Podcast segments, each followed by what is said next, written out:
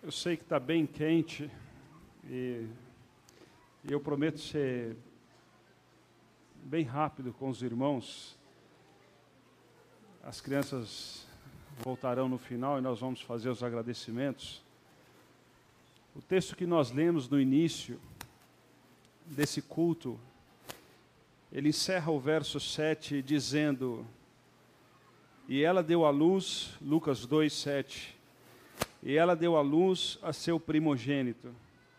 Envolveu-a em panos e o colocou numa manjedoura, porque não havia lugar para eles na hospedaria.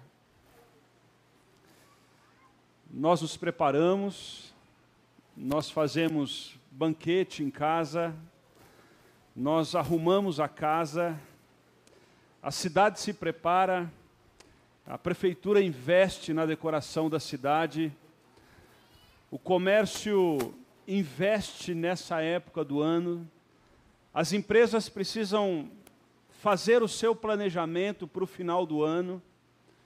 Nós nos preparamos diversas maneiras para o final do ano, para celebrar o Natal.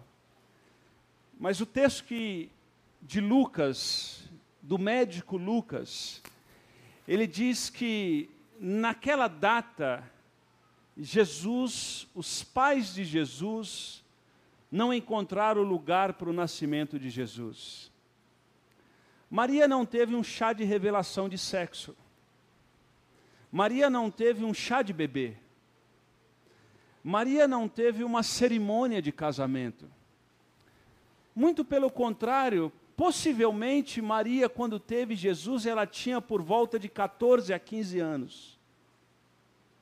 Não tinha muito mais do que isso, porque nenhuma mulher conseguiria viajar perto dos nove meses da Galiléia até Belém com outra idade, perto de dar à luz. No entanto, o texto de Lucas narra que Jesus não encontrou lugar, os pais de Jesus não encontraram lugar para Jesus nascer num lugar normal. Muito pelo contrário. O Rei dos Reis, aquele a quem cantamos, que é o Supremo Pastor, aquele que Isaías capítulo 40 diz que ele pega toda a água do planeta na concha de sua mão. Isaías 40 diz que o Senhor mede toda a extremidade do universo na palma da sua mão.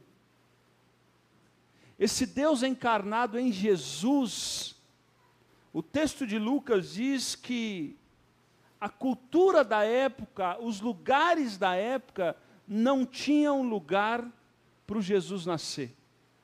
Não tinha uma maternidade, não teve lugar na maternidade, não teve lugar com uma parteira, não teve, não teve espaço a não ser num curral de animais o Rei dos Reis, ele quebra todos os paradigmas dos reis da época, dos poderosos, do glamour. E na profecia do Antigo Testamento é cumprida, da linhagem de Davi viria o Messias e veio de Belém. A cultura que nos cerca, ela se prepara com muita coisa mas ela esquece do aniversariante.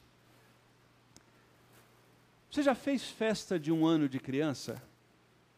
A festa de um ano, do primeiro ano, nós alimentamos muitas expectativas. Mas sabe uma coisa que eu reparo em festa de um ano? No final da festa a criança está dormindo. Mas como que o aniversariante está dormindo? A gente preparou tudo para ele, ele está dormindo. Mas sabe para que, que serve festa de um ano? Para que os pais possam celebrar e agradecer a Deus o primeiro ano da vida daquela criança. E aí os pais estão super alegres, super eufóricos, porque é uma vida, e a vida, aquela vida foi desejada, foi planejada. Aquela vida é muito amada. Mas aquela vida está dormindo no primeiro ano de festa de aniversário. Mas sabe uma coisa? A gente não liga, porque a gente sabe que Ele está ali, o importa é que Ele está com vida e nós estamos celebrando.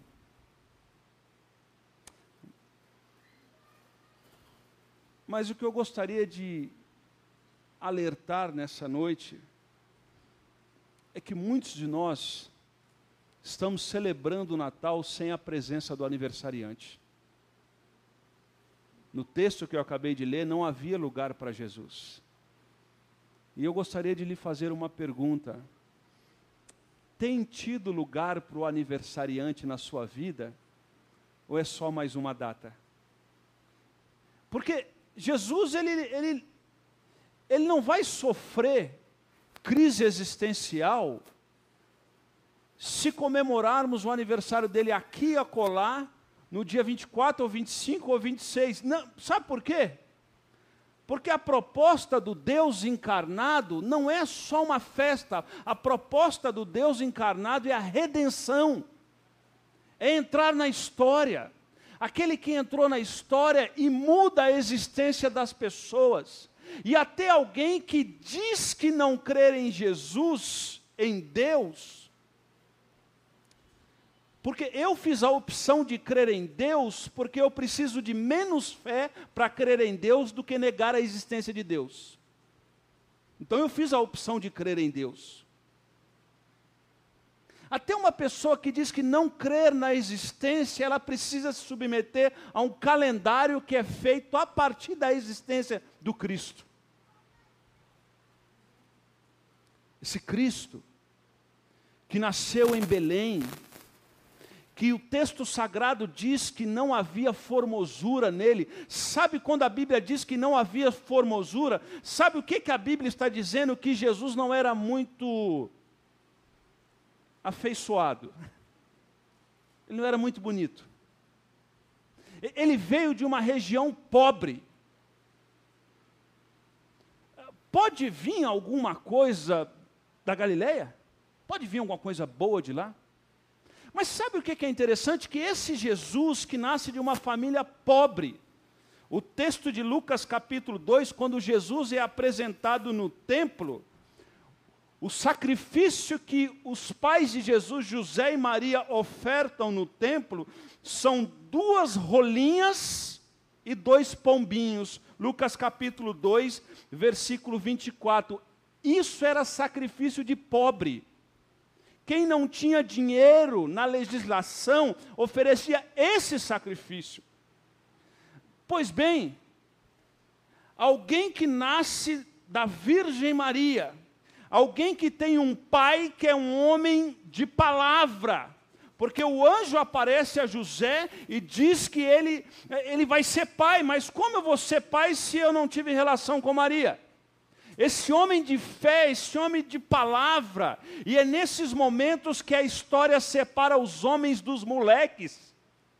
E nesse momento da história, esse homem de fé, esse homem que não olha para a circunstância, mas olha para a promessa do Senhor, esse Messias agora que nasce numa manjedoura, que a sua família não tem muita condição financeira, que vem de uma região muito pobre. Jesus nunca viajou mais de 250 quilômetros de sua casa. Se você for daqui no Rio de Janeiro de carro, você já andou, se locomoveu como homem mais do que Jesus. Esse Jesus que não andou mais de um raio de 200, 250 quilômetros da história, da sua região, ele mudou a história. Ele não tinha internet, ele não tinha Instagram, ele não tinha Facebook, ele não tinha telefones. Muito pelo contrário, sabe o que, ele faz? Ele escolhe 12 homens, que é um pior que o outro. Um grande escritor espanhol, o rei da Espanha, o rei Juan da Espanha, convidou o grande escritor de Salamanca, Juan Nasher, para pintar um quadro e disse para ele: Eu quero que você pinte um quadro de Jesus e os doze, mas eu quero modelos, modelos reais. E ele ficou procurando os modelos em toda a Espanha e não achou. E, e daqui a pouco ele trouxe o quadro, um quadro lindo para o rei, mostrou para o rei. O rei falou: Mas aonde você achou esses atores? para você pintar esse quadro. O grande pintor espanhol disse assim: Eu fui no manicômio. E eu peguei 12 doidos. Mas por que, que você pegou 12 doidos? Ele disse assim: Porque a mensagem desse Cristo é loucura. É loucura. E parece que Paulo repetiu isso. Que a mensagem do Cristo que nasce numa manjedoura, numa família pobre, que nunca saiu de 200 quilômetros do raio da sua casa, essa mensagem do Cristo aparentemente é loucura, mas o Paulo vai dizer que a mensagem do Cristo é o poder. É o poder que transforma as pessoas. É o poder que alcança o rico e o pobre. É o poder que alcança o analfabeto e o doutor. É o poder que alcança o branco e o negro. É o poder que alcança aqueles que nasceram acima da linha do Equador e abaixo da linha do Equador. E esse poder agora traz essas pessoas para um rebanho. E esse Cristo que nunca teve o meio, o poder de comunicação em massa, o imperador romano, no terceiro século depois de Cristo, reúne os seus conselheiros e diz assim: o que, que nós fazemos com esse povo? Eles estão crescendo demais. Você lembra quando você pega uma pedrinha e joga num lago que faz aquelas ondas? O Evangelho um dia nasceu lá em Belém. A pedrinha foi jogada. E, e para nós brasileiros é mais ou menos assim, ó. O evangelho nasce lá na Judéia. E o Evangelho invade a região da Judéia com Cristo que nasce numa manjedoura, que não tem o poder das redes de comunicação, que escolhe doze homens, um pior que o outro, e, e, que começa a trabalhar na vida daquelas pessoas, investir naquelas pessoas, e aquele Evangelho chega agora à região da Judéia. E quando chega à região da Judéia, chega ali por perto de Samaria, e esse Evangelho vai crescendo, e esse Evangelho com o tempo vai alcançando ali a Turquia. E esse Evangelho que alcançou a Turquia vai alcançando o norte da África. E esse evangelho que chegou no norte da África alcança a, o, o, oeste da Europa. E agora esse evangelho alcança o leste da o oeste da Europa. E agora esse evangelho chega nos Estados Unidos. E esse evangelho que chegou nos Estados Unidos desce com alguns missionários e chega até Salvador, ou Rio de Janeiro, ou Santa Bárbara do Oeste. Esse evangelho um dia chegou em Jacareí. Por quem? Por alguém que nasceu numa manjedoura e que não existia lugar para ele nascer. Mas sabe por que, que ele nasceu? Porque ele é plano de Deus. E os planos de Deus, ninguém pode detê-los. Celebremos essa data oferecendo o melhor lugar que temos para o Cristo. E sabe qual o melhor lugar que temos para o Cristo? Não são os enfeites de nossa casa. Faça-os. É importante, faça-os. Não é a mesa farta da nossa casa. Faça isso. Reúne os seus. Celebre. Mas o melhor lugar que nós podemos ofertar ao Cristo no seu aniversário é a nossa própria vida. É a nossa própria vida. Celebremos o Cristo. Celebremos aquele que, quando nasceu, nenhum sino foi tocado mas a estrela dirigiu os reis magos. E aqueles reis magos, eles entregam presentes ao Cristo dizendo que ele é rei, que ele é sacerdote e que ele é profeta. Ouro, incenso e mirra. Que o Senhor encontre lugar em nossas vidas nessa noite, amém? Que a nossa vida possa ser o local onde o Cristo nasceu, onde o Cristo vive e o local onde nós anunciamos o Evangelho de Cristo Jesus. Que Deus lhe abençoe, que Deus lhe guarde e que você ofereça a sua vida nesse Natal a Cristo Jesus. Não como uma data de mais um aniversário, não, mas como uma data daquele que veio com tudo que as pessoas menosprezavam. mas que no século III o imperador olha para a mensagem dele e diz assim: O que que eu faço com esse povo? O que que eu faço com esse povo? Vou contra esse povo ou me junto a esse povo? Sabe por quê? Porque o Evangelho chegou em Jerusalém, chegou em Samaria, chegou na Judéia e um dia chegou em Jacareí. Porque o Cristo nasceu. Senhor, obrigado por essa verdade. Obrigado por tua palavra. Obrigado porque esse evangelho chegou até nós. O Cristo nasceu em nossas vidas. Obrigado porque o Cristo é o Deus encarnado. E nos dê exata consciência nessa noite de que nós não podemos fechar as portas de nossa casa para o Cristo.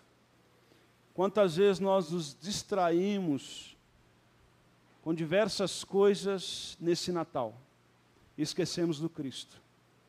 Naquela época, aquelas pessoas se distraíram com outras coisas e não houve lugar para o Cristo nascer em lugares normais. Mas nem os desencontros da vida é capaz de deter os planos de Deus. Porque o Cristo nasceu, o Cristo cresceu, o Cristo é Deus, o Cristo morreu na cruz e um dia o Cristo virá nos buscar. É isso que celebramos nesse Natal. Em nome de Jesus. Amém.